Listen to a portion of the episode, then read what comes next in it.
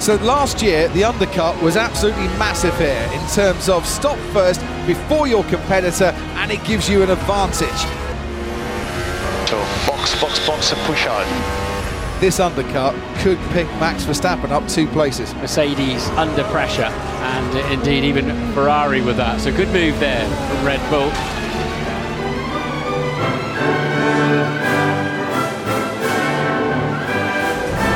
What a great victory for Max Verstappen and Red Bull. Led the 50th race of his career today, takes the 28th victory of his career. Max Verstappen from 10th on the grid comes home to win the Hungarian Grand Prix.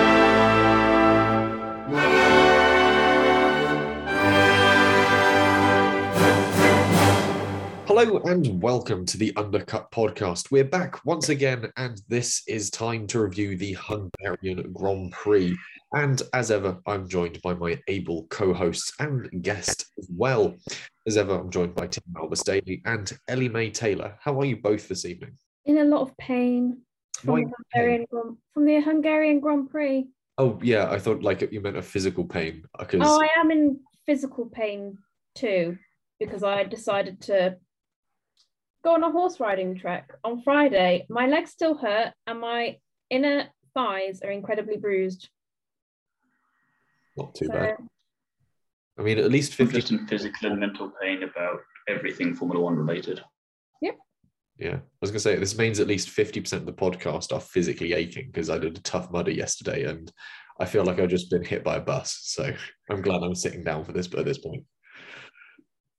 And anyway, obviously you've heard Timo there, and of course we have a guest. I'll get around to introducing her. She's been on before. It is the absolutely wonderful Nabila Tejpar. How are you this evening?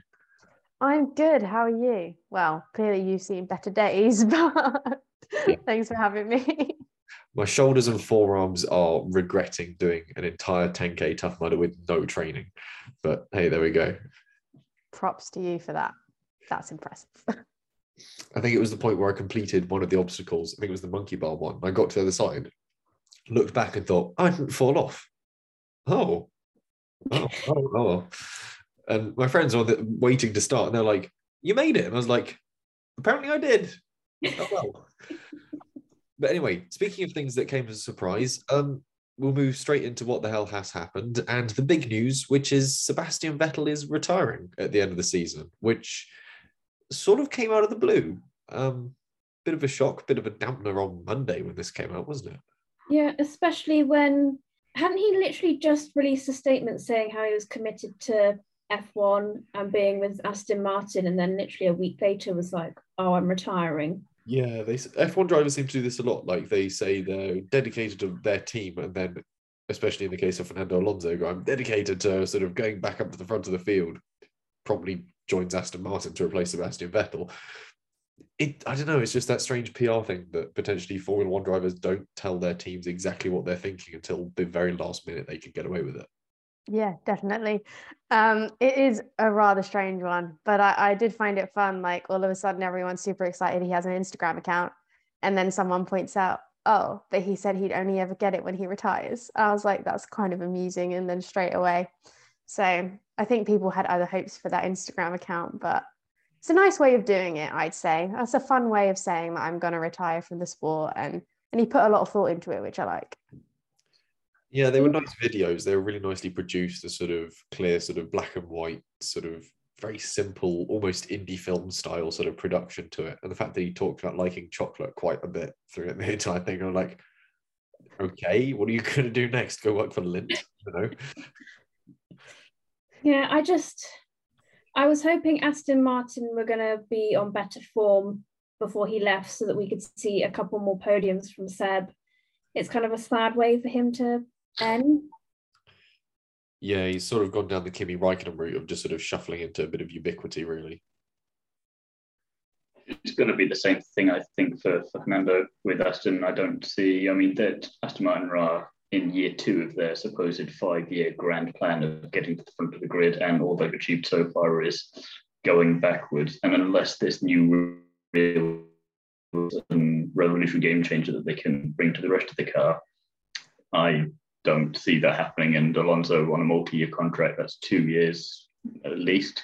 And to be honest, I'm just of all the people who could have taken that seat, there were so many more people who a either just not necessarily even deserved it because I don't know who deserves that seat in in a lot of ways, but it just it, like here's a perfectly good midfield car that's building momentum forward without being, and you swap it for this, which I'm trying to find a nice way of describing it, but I don't have one yet that doesn't involve lots of bleeping for Jesse I don't want to work for him.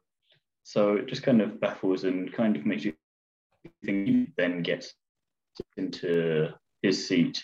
It does bugger up the like um, De Vries and anyone else who was maybe on, in contention for an F1 next year that we should bear in mind they're already so difficult to get. So Alonso essentially taking his young driver test from whenever that was to the next level on on taking the piss out of the whole situation. And if he wants to win again, it seems an odd career path to do that, but should be good for Alpine next year because famously, whenever he leaves a team, they start doing well again. I don't know in terms of messing up young drivers because now him moving to Aston Martin opens up the door for Piastri to Alpine, and then if Latifi does leave to Williams, that if Latifi leaves Williams, that opens the door up for De Vries.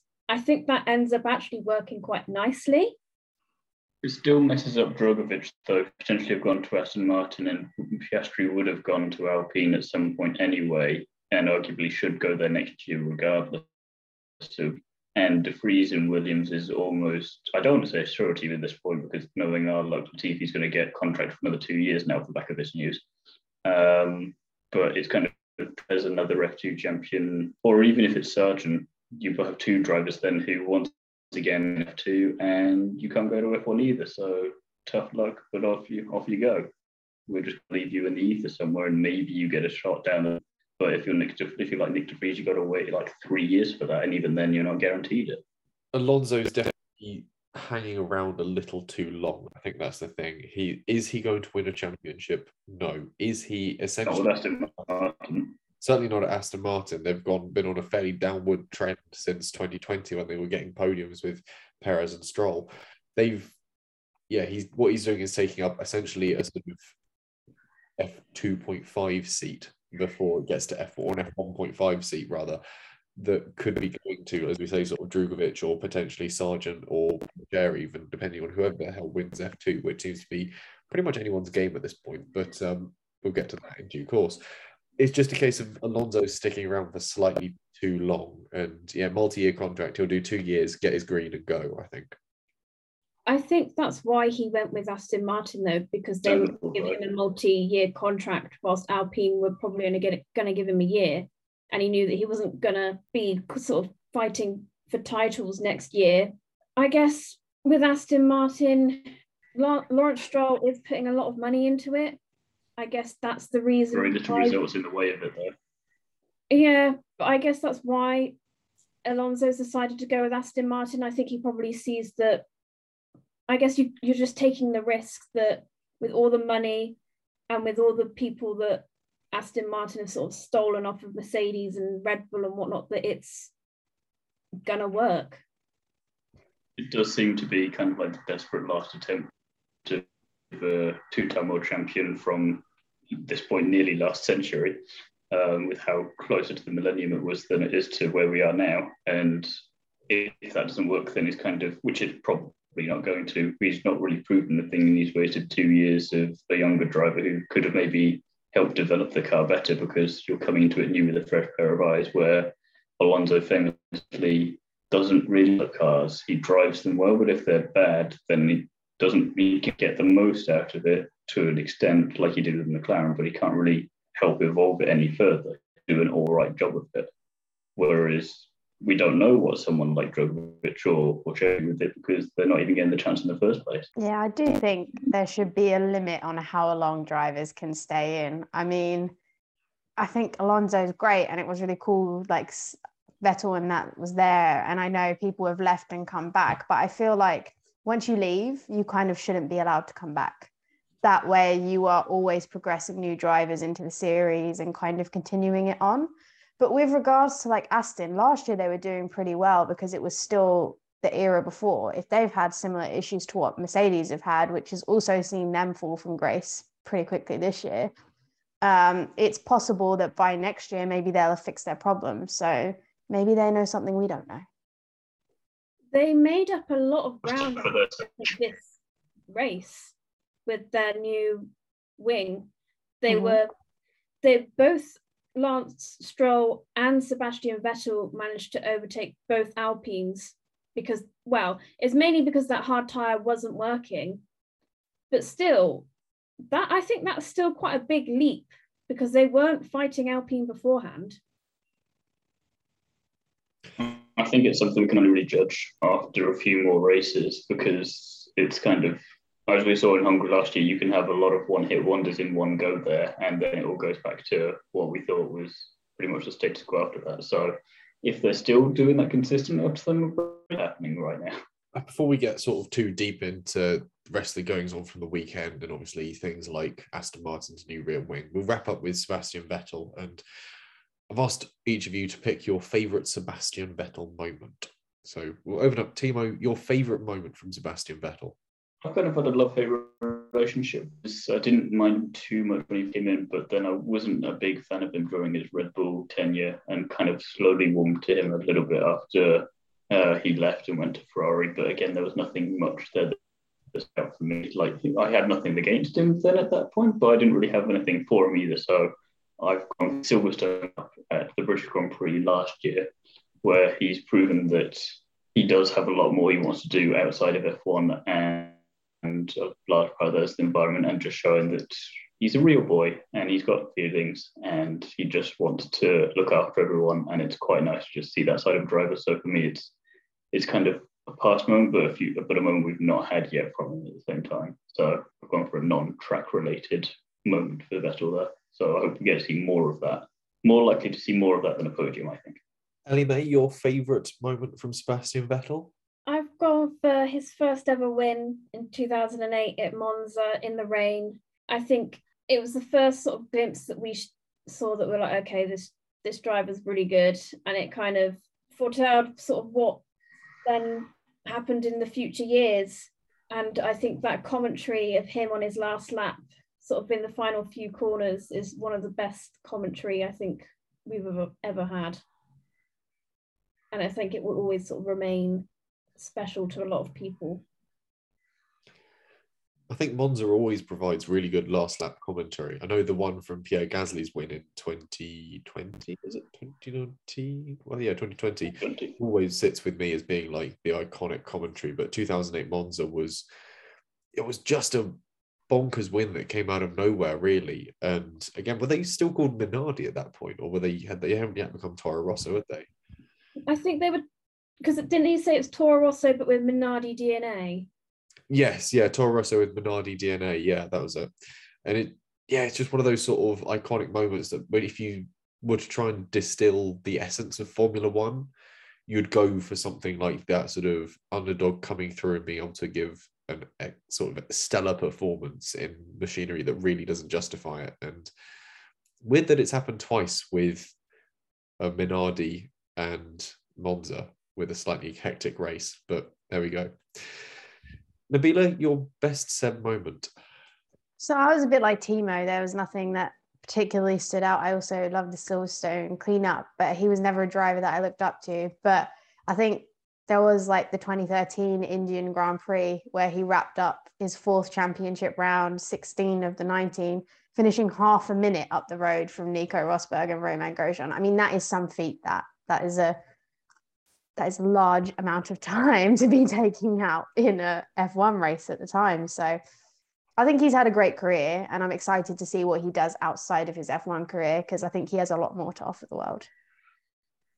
Yeah, I'm definitely looking forward to seeing what he does next, and whether or not he puts it on Instagram is uh, still up for debate. But we'll it'll be interesting to sort of keep abreast of what Sebastian Vettel does, and if obviously his appearance on Question Time is anything to go by, it will be certainly very interesting, quite well read and eye opening for sure. Maybe he'll set up a TikTok account and he'll tell us. Unlikely. That's probably a bit of a, a push. I'll say before we wrap up our seven moments, my favourite one has to go to 2012 uh, Brazil in a bid for his third World Drivers' Championship. Um, dropped to 22nd place out of a 24 grid. Again, big grids at this point in time. Um, I think he made contact on uh, the start of the race and to fight his way back up through the rain. Made 31 overtakes in one race. Brazil, again, good racing circuit for making a lot of overtakes over a racing weekend. Um, he was also because of the damage early on, they had to. I think they took a high speed photograph as he went past, to, so they could look at the side pod and see what the damage was. They saw that he'd in the crash it had folded the exhaust manifold and was pinching it, so he wasn't getting full flow. So they reduced the engine mapping. So he was down on quite a significant amount of power for this entire time. Made 31 overtakes one with a bit of an assist from Michael Schumacher, and then uh, came home. I think he came home in, in, fifth or sixth, which was just enough to keep a points difference over Fernando Alonso and uh, take the championship. And it was again just one of those slightly hectic moments that Sebastian Vettel just came through against the odds to win it. And occasionally, some of his championships he ran away with them, but some of them he had to fight them down to the wire. And I think that's the sign of a good world champion is one that can take it to the wire and still have just what's needed. We saw that with Lewis Hamilton in his first in 2008 when he took it to the very last moment to get his championship in Brazil. And again, there's just that thing that makes a world champion stand out, I think, for me. And yeah, that's my favorite Seb moment. And obviously, we've mentioned Alonso is moving over to replace him at Aston Martin, which opens up a competitive seat at Alpine. And we've previously mentioned who we think is going to fill in for him. Obviously, Timo, you put in the notes, Piastri, Drugovich is mm, unlikely to get in there, um, and maybe De Vries, but Williams probably has their fingers on De Vries. I put down Oscar Piastri. It seems to be the obvious thing. He's the Alpine junior. Anyway, your notes say Piastri 100%. Nabila, did you have anything different to chuck into that mix, or is it a fairly sort of broad consensus that it's Piastri basically? I'm assuming it is, but I like will throw something in for you know to be different. But it would be cool to see um, Daruvala get a seat in F1 eventually and bring out some more diversity, I guess. But I just don't think Alpine was ever an option for that. But yeah, he does have one way that that could happen for you, Nabila. because um, I had, I was thinking if we're going to have Alonso and Aston Martin, if we're using that kind of logic for these kind of silly season things, then you have the possibility of Ricciardo moves back to Alpine, who said that he's always been welcome there. He then has a car that he knows he can do well in and is proven that it's at least on par with McLaren. And you either then have Gasly go into McLaren, but if he stays there with AlphaTauri, then who's been doing some testing for McLaren recently? Daruvala maybe they decide we'll stick you in for a season, we'll see what you can do, and if not, then off to IndyCar for you. But at least you had a chance, which is more likely he's going to get with them than he would get with Red Bull at the moment. Yeah, I think that makes sense. But I think also though, Ricciardo leaving, I don't know whether he would get a seat back or not. And Gasly cannot stay at Alpine forever. He has to move on eventually. Do you think they would? I know previously Ocon and Gasly didn't get on. So would they let Gasly into Alpine when they've got a multi-year contract with Ocon? I don't know. It depends. Well, I, did, I, didn't say Gasly was going to go to Alpine. I was McLaren. If anywhere, Ricciardo went back to Alpine. I might not have been. Maybe I got mixed up somewhere, but I was all French like I can't see if Danny Ric finishes at McLaren at the end of this season, I can't see him opting to go stick around in Formula One. That's the thing, because he knows that he won't be able to get his foot in the door at a competitive team. And I don't think that Alpine are going to next season. I can see McLaren coming back against Alpine. And again, you'll be stuck in a team that's going to come home P5 or McLaren comes home P4 or P3.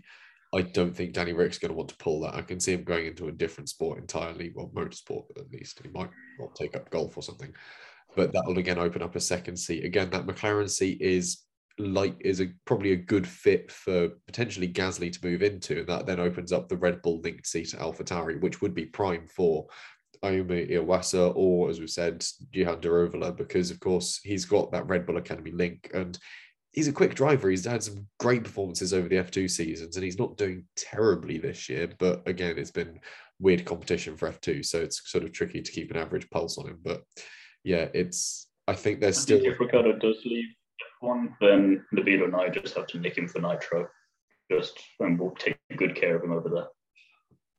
I can see him either probably going to Extreme E. To be fair, I can't see him. He'll go to I Extreme. can't see him going extreme. I would say IndyCar. Yeah, I was going to say Indy. because he'd get on with those vibes and then he'd see Nitro and think, yeah, it looks like fun. And we've got this, they've got the same shirts that he likes to wear, so it's pretty much a done deal at that point. Yeah. IndyCar would be a I good think- for him. Although, speaking of former Red Bull drivers going to American Motorsports, obviously today or yesterday was the first race for Daniel Kvyat over in NASCAR Cup Series as well. So uh, there is options, but yeah, that's a that's a different point. So we'll move on to things a bit more circuit based. Um, Haas running the Ferrari Light package um, has turned up with their first round of upgrades, it seems, and it looks like they just photocopied the Ferrari, but black and white.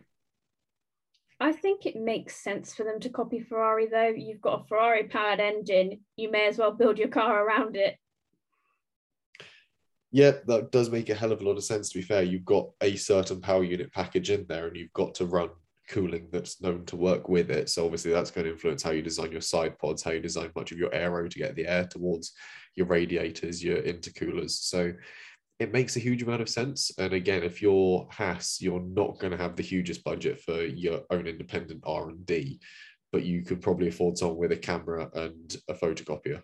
If Haas end up copying Ferrari, doing it so well that they end up being quite competitive, if they get their strategy right, they could be better than Ferrari.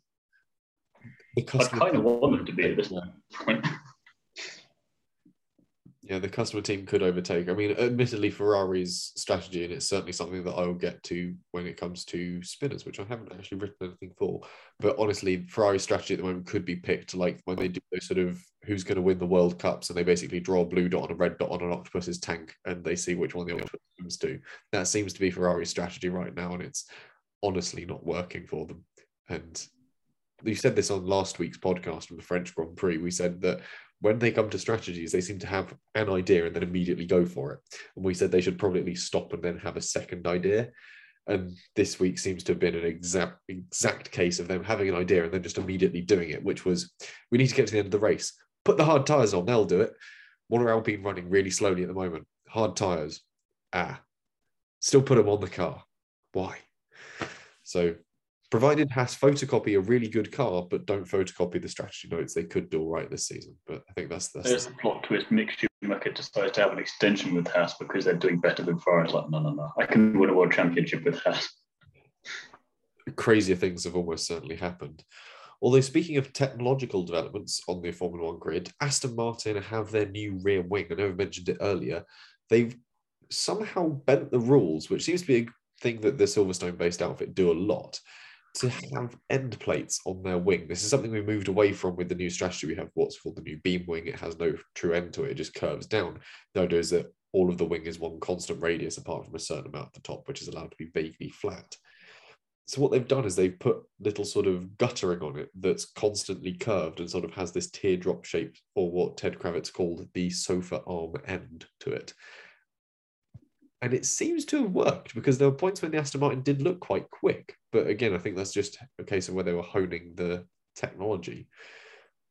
Anyone have any thoughts on potentially basically flexing the rules to the old rules? I mean, if it's going to work, why not? You got to try and find something that's going to work if you're not having results elsewhere. And it's not a break of the rules, technically, if it's just a bend, right? You can get away with it until someone says something. And I mean, let's face it Mercedes, Red Bull, they all do it. They will do something until they can get away with it. And if they And- can't, then they'll say, oh, we're so sorry. We didn't mean to. regulations are there to be interpreted. So if you can, if other teams haven't thought of it, then that's their problem, really, isn't it? Yeah, I mean, they've only got Williams behind them. They might as well take the risk. And maybe that is why Alonso did sign with them because it's like, okay, they're not where they want to be, but at least they're taking chances. And for some reason, it's enough of a, a win for him to go out on there and risk it because it's one of those things. If they manage to keep doing development and interpretations like that, they'll look like heroes when it actually works. The trouble is, it's a massive if and there could also be a thing of even it's a good development for you, if it's a good development that other teams haven't thought of or haven't considered and it works, they will then look at it and think, oh, how can we incorporate that? And then you could just be profit you started off with, and you've lost all of this potential advantage you gained. So risky, but a big payoff, but it's a big risk. It is a big risk, but I think this idea of gambling what could be a sort of risky interpretation of the rules is a case of when they did it with basically photocopying Mercedes front end in 2020, the problem was that put them at the top end of the field, which upset the top end of the field and also annoyed the midfield that they basically leapfrogged. So there was a lot of people that were prepared to complain about it. Whereas at the moment, it doesn't seem to have really impacted their performance any much. And I don't think hmm. Williams are really too fussed enough to complain about it. So even if they did, it's a minority complaint, which the FIA just overturns and says, leave them alone, they're shit. And I think the net result is it's a great interpretation of the rules. If it starts to work too much, potentially it will be investigated in, on account of fairness. But obviously, if it's deemed within the rules, tough cookies to anyone else who didn't think of it first. I think, which is that's the whole point of F1 is you've got to find the way in the rules to make the fastest car that meets that outline. And potentially, this falls within the outline. It might or might not be the fastest way of doing so. Speaking of outlines, or at least the sort of lines of the circuit, that's a terrible link. Um, Timo had the idea of setting up a drinking game for people saying Budapest is Monaco without the walls. Um, apparently, he's never heard that in over a decade and a half of watching F1, but I'm fairly certain they at least said it once last year. Yeah, they did. I don't recall hearing that last year, to be honest, but at the same, but even that once, fair enough. I would let you get away with well, with once every five bloody minutes to the point where, all right, shut up. I understand, and don't try and like find a creative way of saying it differently. Just say it's a tricky track or describe it differently. You've got the whole English language at your disposal. You can, you've just got this one sentence. Come on, it's, it's, it's got ridiculous. And also, I disagree with the whole thing anyway. I'm like, no, Budapest you can overtake, and it's the same argument with Monaco. You can overtake there. It just depends on the cars you've got. Formula E proves that every year. And okay, the layout is ever so slightly different, but at the same time, they still manage it. So I just grind my. I'm in a great mood today, as you can all tell, but I'm just these little things like just be more creative. Your Sky Sports, you've got a massive budget. Get your people who've got who create all the the scripts for everyone to think of something a little more creative. I didn't even notice it. I was obviously asleep. I, I was going to say I didn't notice it that much for it to be a big deal. I think Timo just needs to let it go. Yeah, I think perhaps Sky Sports just needs to invest in a thesaurus. They can find new and interesting ways of describing a race circuit. But perhaps that's what we could do. Our first piece of merch could be a motorsport thesaurus. So at least Sky Sports have a different way of describing circuits instead of going Singapore's like Monaco, but it's hot and damp. Eh? No, it's not. Just think of something inventive. Um, but you, you did hear at least a few times over the weekend them either going, oh, it's a sort of, it's basically a street, it's an old timey sort of go kart circuit. It's properly tight, twisty, very narrow. But I don't mind that people are like, oh, it's like Monaco without the walls. It still provides good racing. That's the thing. And I think even the past few times I've been to Hungary, it's given us good racing. And we definitely saw that on the Saturday this year as well. George Russell on pole with an insane lap. No purple sectors, just consistency. He set that entire lap with just green sectors, all personal bests, but none of them purple, which I think is quite an impressive feat. You know the meme of um, Michael Jordan being like, and I took that personally. That's basically me saying, "Oh, I don't think Mercedes is going to be well do well in Hungary. They're not going to either of them. neither of them are going to be on the podium." George personally. I think it was a long time coming, and it was very impressive. And I think he's proven that he is where he should be. Do you know what I mean? Like he paid his dues being in Williams for an extra amount of times people would like to say, but I'm excited to see where that goes. And I was very gutted that it didn't continue throughout the race. He tried really hard, and I appreciate how well he tried against the Ferrari. But I kind of feel like if he were in the position where Max ended up, it would have been better for him and I would have been happier. But yeah. Yeah, I, I would have. I echo your point that if uh, um, George better car, like he, he can do this and what he can do when he has the car. And like you say, at some get to see that, or at the very least next year we should get to see that then. Yeah, as the Mercedes car develops and as they get into next season's sort of specifications, that car should solidify a lot better. And again, it will take the fight to Red Bull and Ferrari a lot more on the regular. We will see more George Russell. I don't think we've reached peak capability from him either. It's not like, as I've said previously, with Alonso basically reaching peak capability with the car. We know he's found the absolute limit of what that car can do already, and it's nowhere near his peak performance. George has done the same thing. He's found the limit of what that car can do, and there is more George still to come. So it's exciting for 2023. But that's all still to come. We will keep focusing on the weekend's racing in Formula One with our winners and spinners. Winners section, we'll start off with Thiemo, if you can hear him through his vocoder internet. Cruel and unnecessary, Jesse Billington. Cruel and unnecessary. Mercedes are, the, are my winner, though, before you start trying to reply to that. And yeah, kind of everything what was saying just now, it, it's just great to see that step up for both of them. And it's saying that George couldn't convert pole to the win, but it was probably a little bit too ambitious to ask that and would have needed maybe a little bit more craziness to the race for that. Um, but again, fifth podium on the bounce for Lewis, a double podium in as many weeks for the team, and only 30 points behind Ferrari now in the Constructors' Championship. And you've got to think that with what Ferrari are doing at the moment, it's going to be time. And the gap to Red Bull is a little more ambitious. And I'm not going to get my hopes up for that, but I think second place is is very achievable, which after late races earlier in the season, like Saudi and Imola, we probably didn't dare dream that that would be quite that quickly. Um, so that was they're, they're, my winners this weekend, as well as Martin Brundle for for cuteness. On the commentary, he was I can't remember what bit of commentary it was exactly, um, but he referenced Alex Brundle, who obviously does the commentary for Formula Two, and just saying, yeah, my lad Alex was telling me, and it just seemed like a very wholesome moment. And I Ted Kravitz from France last weekend. I just enjoyed that very much. So he gets a win in my book. That's quite nice. Ellie May, you've gone for the rather obvious winner of Max Verstappen. Yeah, I mean, obviously he struggled in Q3 with I can't remember what that was now. Uh, just complete power unit failure, really. He just sort of ran out of oomph, I think. Yeah. Um. Obviously, then had to start tenth on the grid.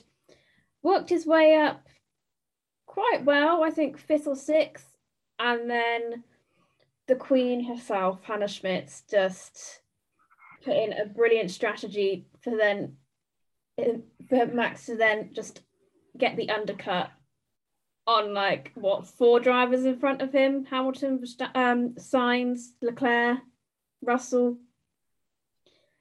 Um, not Leclerc because he had to overtake Leclerc, but um, yeah, he just had a. It was just such an impressive race between his driving and Red Bull strategy, and it's his first win outside of the top four. Yeah, first win from where he started outside the top four. Definitely. It's good to see one of those sort of Red Bull is finally sort of properly challenged drives. And again, one of those sort of displays of might from Red Bull as opposed to when they start first or second on the grid, just tear away, where they've got to sort of properly old school Red Bull their way through the field. And it sort of leads me nicely on into my winners in a way. My first one was Lando for having a fairly decent drive. He took the fight to Alpine and again kept them level in points. Obviously, he scored as many points as Alpine were able to net with two drivers. That seems to be sort of his entire vibe this season. Has simply been a case of whatever Alpine can do, I can do on my Todd. And again, it's promising stuff. They just need to get a proper car under him, and Lando Norris can really challenge again at the top end of the grid once more. Um, but yeah, my other winner was snuck in there was, as you mentioned, uh, Hannah Schmitz, the head of Red Bull's strategy team. And yeah, on the day the Lionesses bring football home, she proves, and I put in brackets here, better than W Series seems to be that women have a place in motorsport and are fucking ace at it. Because especially when compared to Ferrari, nailed it. She had her entire job down to a T and it worked. That was the thing. She did it perfectly. And I think it sort of allays any fears that women have no place in motorsport because when Red Bull were up against it, she was able to deliver as good as any other former Red Bull strategist has. So yeah, that's case. And as, as well, at the start of the race, they threw their strategy out the window. They saw that the softs weren't really working going to the pit, and they were like, okay, then the hards are definitely not going to work. And they were going to start on the hards. So they're like, right, let's scrap that. We'll start on the softs. And it worked. Yeah, They they, thought- they threw it all away very early on and said, right, bugger this, we're starting over. And someone either had done their homework prior to it or was very quick to do some homework in the opening phase of the race to get it up and going. And again, you've got to look at Red Bull's strategy team, look at who's leading them, who's directing them, calling the shots, and go, that person's got their thinking cap on. They could probably at least lend it to Ferrari once in a while. Uh, Nabila, your winner. Hamilton for me because it's nice to finally see there's that little bit of like light back in him and it it had been diminished like let's face it he had a pretty difficult start to this season i don't think anyone expected mercedes to come out as he did deflated from what happened at the end of last year so it's nice to see him start to take back his stride and get back to where he should and had mercedes strategy been fractionally better i do think he could have had that win like had they I think it's been an anticipated Red Bull's moves. I agree. the win was possibly there. I think again it's a big ask, and you've got to pull a really bold strategy that you know is not going to run into any bumps. And I think it was as much as I'd like to have seen Mercedes pull the trigger on that, they're always known for their sort of fairly straightforward down the middle strategies that play it safe and bring home the points.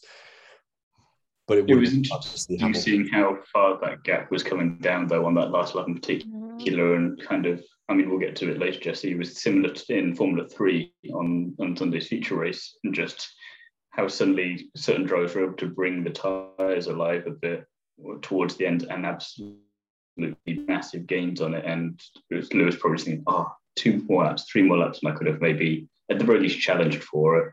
But uh, as you say, Nabila, right, very nice to see in the right direction, and never seeing so dri- drivers in such a top team be so happy with second and third.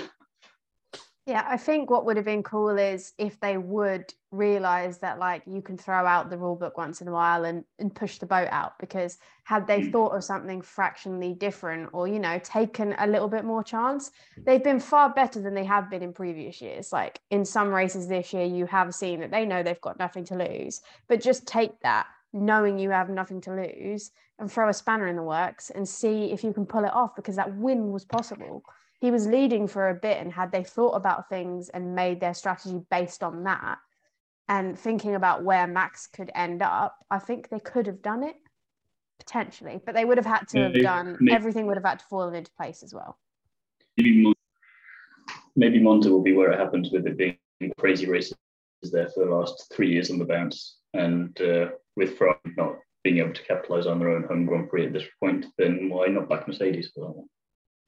Yeah, I think teams are starting to realize that they need to, I guess, think a bit more like Red Bull and think on their feet. Because, I mean, it was quite clear to us sitting on the sofa watching the race that we we were like, okay, Max can get the undercut here. And the chances are you're probably not going to then be able to overtake him.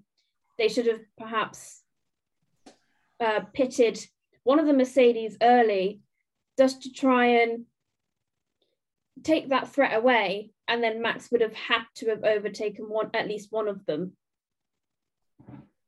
Yeah, they could have definitely done something a bit different. But when it comes to sort of not necessarily from Mercedes' point of view, but certainly from Ferrari's point of view when it comes to strategies, I certainly don't think they need to be throwing things to the wind because they can't even get like a straight down the middle strategy sorted. There was an interesting moment on the Checkered Flag podcast, the BBC one with Jenny Gow. Uh, she basically collared two fans that were walking through the paddock at one point and asked them what they thought of the race. And even trackside, they could see the Alpines are slower on the hards and then immediately thought, what the hell have Ferrari done putting them out on the hards? And again, it's this thing of strategy when you pay attention to the race is quite easy to call as a punter.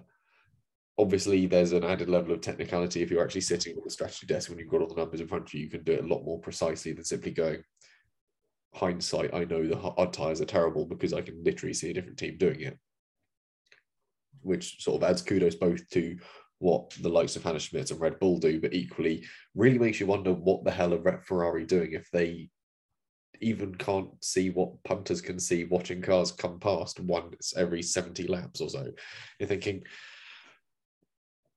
just do better. But yeah, Mercedes definitely had sort of the upper hand when it came to playing sort of sensible strategies, but it'd be nice to see them really sort of push the boat out once in a while and try something a bit unique.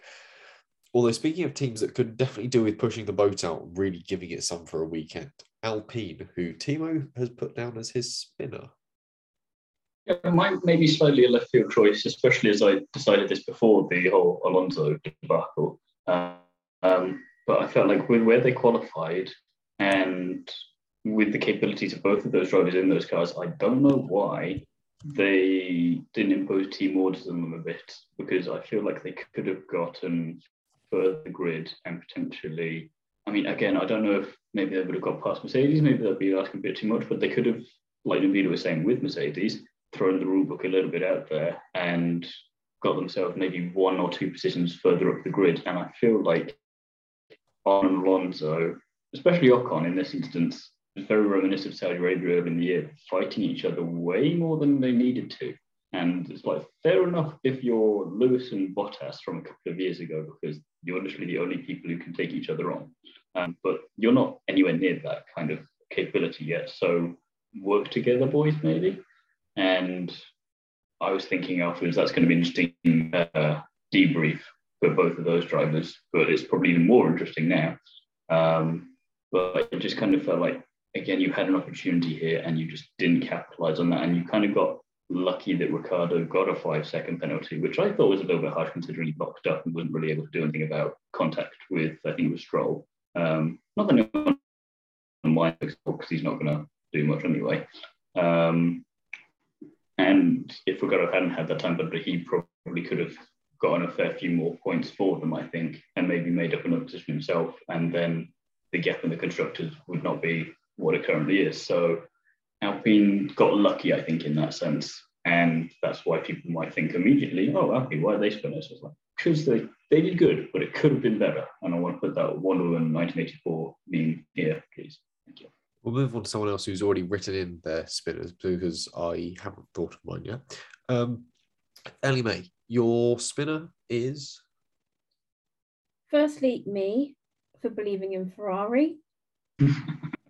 which then leads me on secondly to Ferrari.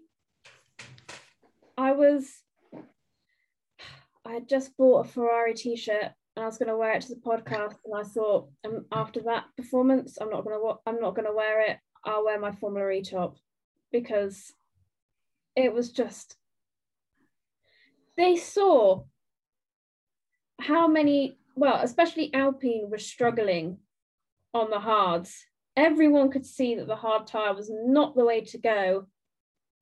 Why the hell put Charles Leclerc on the hard tire? It just was never going to work. And then at that point, I think they should have just kept him on the hards because then they pitted him and gifted, I can't remember the drivers, but they gifted them positions and he fell sort of I think it was down two grid slots. When You've got Checo and Russell were ahead of them, and I think he had to pass Lando as well, which okay, relatively easy, but still have to do that, which is wasting time. Yeah, it was just I felt so much pain watching that. it did feel very much like the beginning of the Chamber of Secrets where you see Dobby hitting his head repeatedly off the wardrobe and like this is just my reaction to Ferrari strategist all the time and it's going to give me a concussion. But then, to be honest, the softs didn't really work for them either. They weren't really getting anywhere with the softs either. So I think the, the strategy on the day was to go soft, medium, medium. I just don't think it worked going medium, medium soft or medium what did Leclerc do? Medium, hard. Medium, hard, medium, soft. Medium, hard, soft. Mm-hmm. Mm. Yeah, he gave every one of those tire compounds a good tryout, and uh, yeah, sort of wasted a lot of time coming in and out of the pits more times than than necessary, especially running those hards. Should have put the wets on. Might as well try that while you're at it. Yeah, I mean, they'd worked quite nicely for Formula Three, but that was different conditions.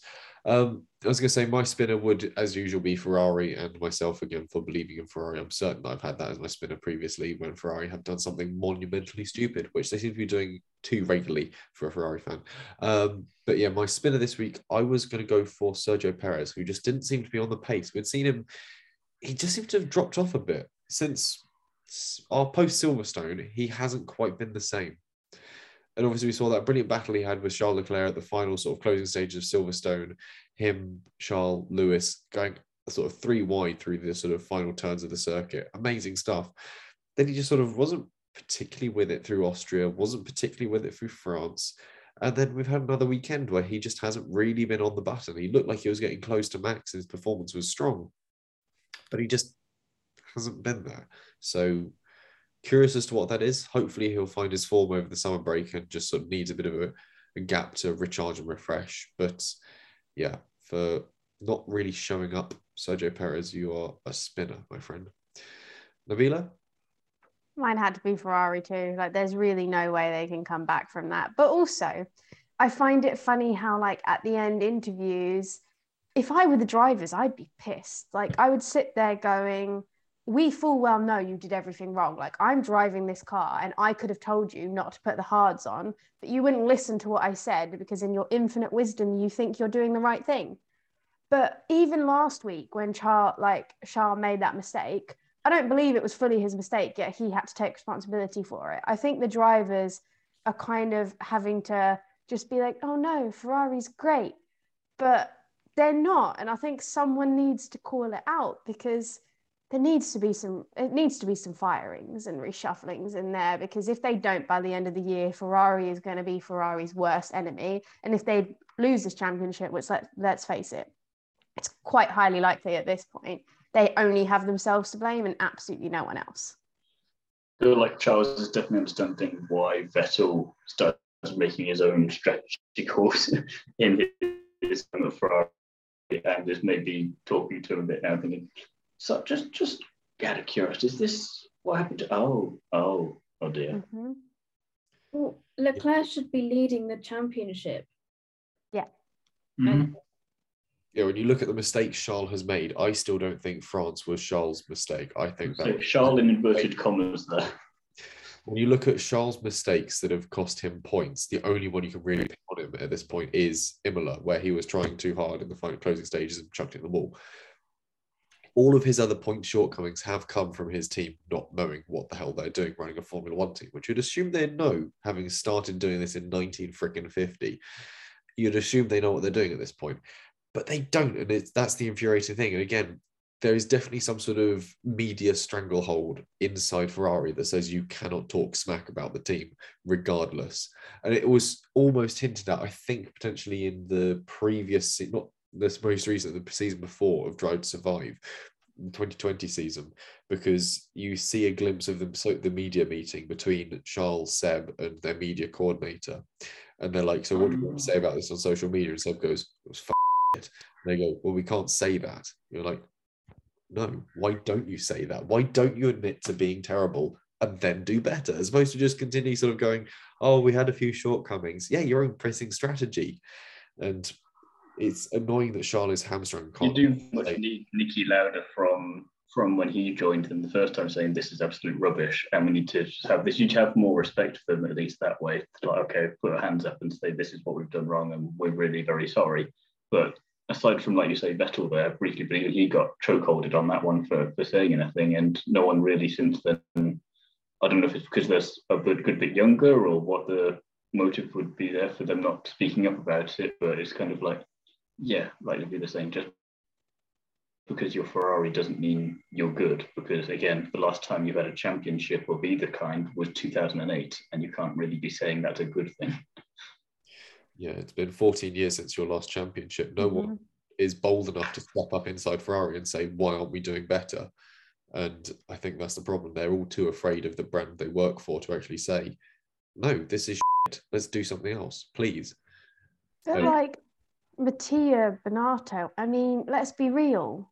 Change it. People have been fired from other teams for less. And he's still there. And you look at the last few years and you just sit there and go, but they know what the problem is. They're just not willing to fix it. And also, like Enzo Ferrari, could you imagine if he was alive right now?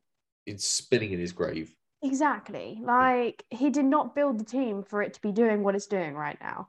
And it's disappointing because this was the year that they had to finally make that comeback. And they're just putting it down the drain.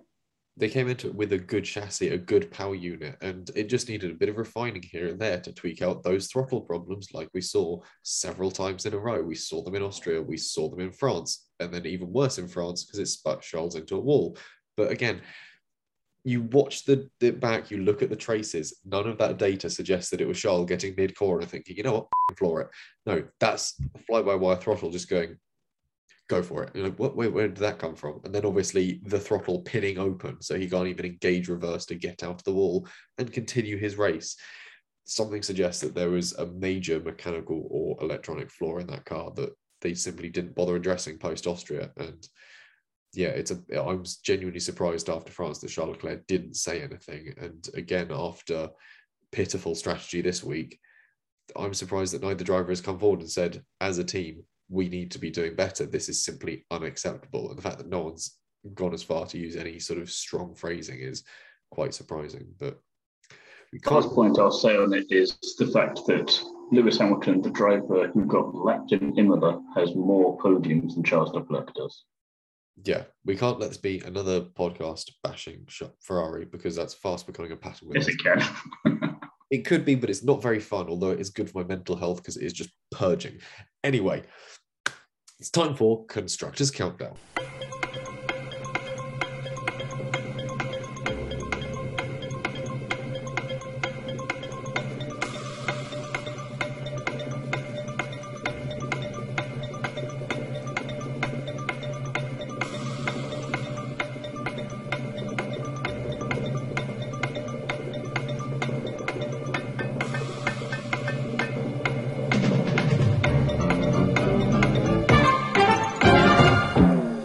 With no change at the top of the rankings there for the constructors. We'll go back to our predictions that we made before the race. He says, scrolling down the big spreadsheet to Hungary, where he didn't write them in.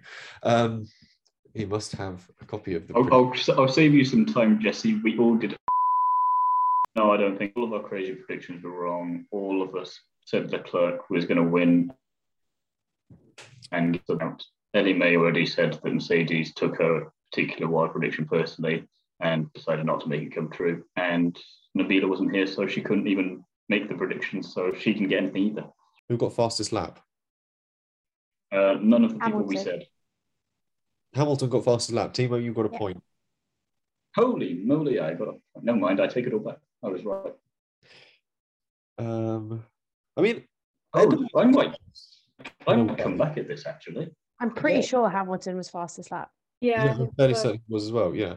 Although I will say Edda was close because she went for Albon Q3 but DNFs, which was sort of a spicy Williams prediction. We did see Latifi top the timing sheets in Mm. FP3, which I genuinely saw it and thought, what? Am I?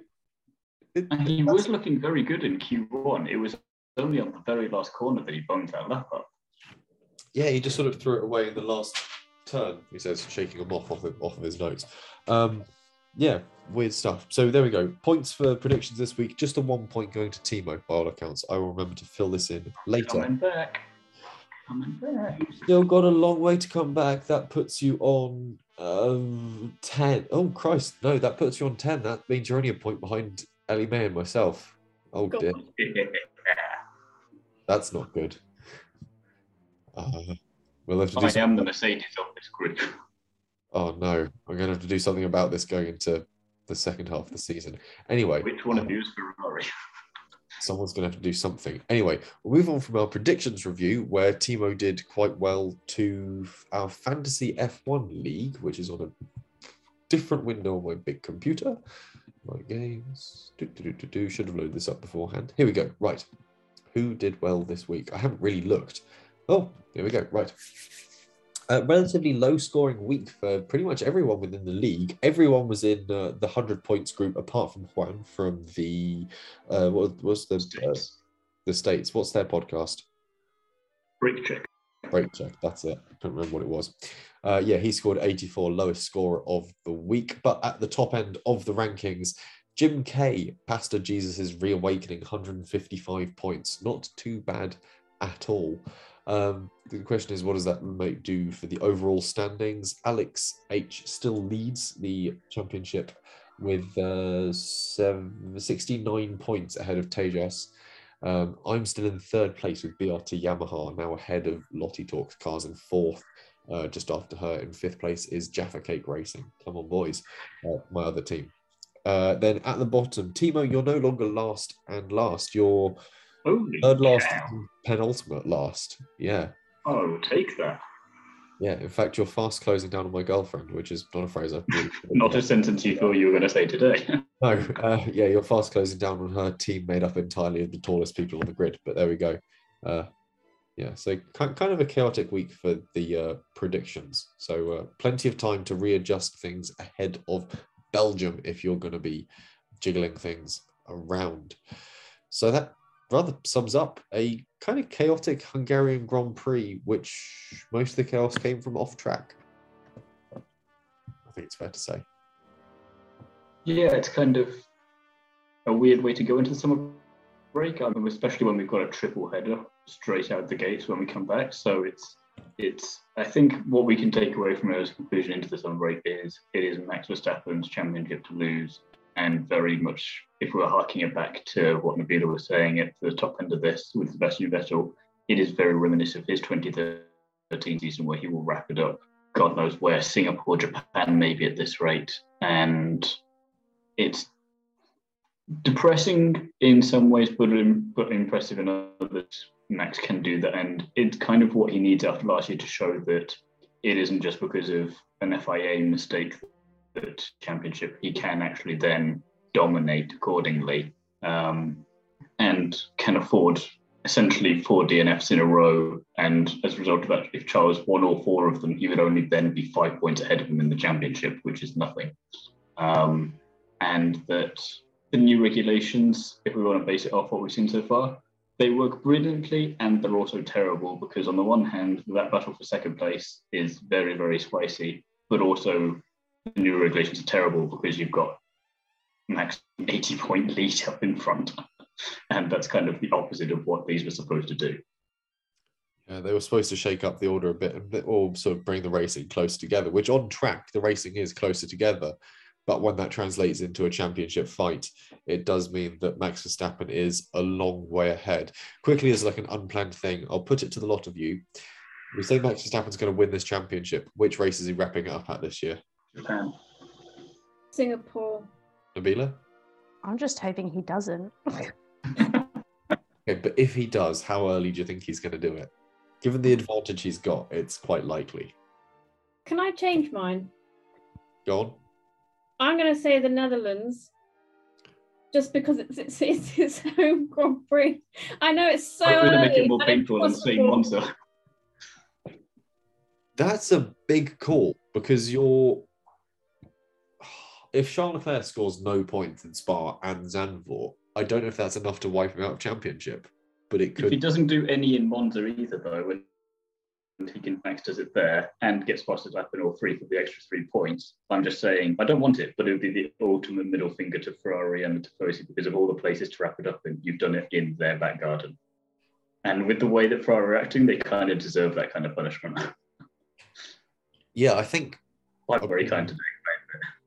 I'd need to run the maths on it, but I think that Max could wrap it up in Monza, which would be a big call. I don't think it's going to be that early. I can see Max doing a Grand Slam in America. Cota, he'll wrap up the championship. Emulating Euro Lewis Hamilton. Yes, yeah, it'll it'll be almost treading in his footsteps, which I don't think Hamilton's going to take as sort of bitterly as we assume he will. He'll be he's quite sort of relaxed about it at this point.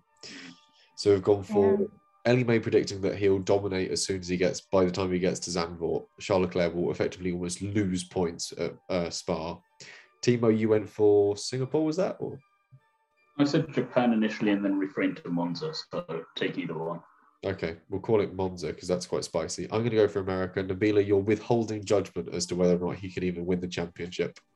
Yeah, I'm just I'm gonna throw out then the last race. Let's just say that for some, you know, miraculous thing to happen that all of a sudden it's really close.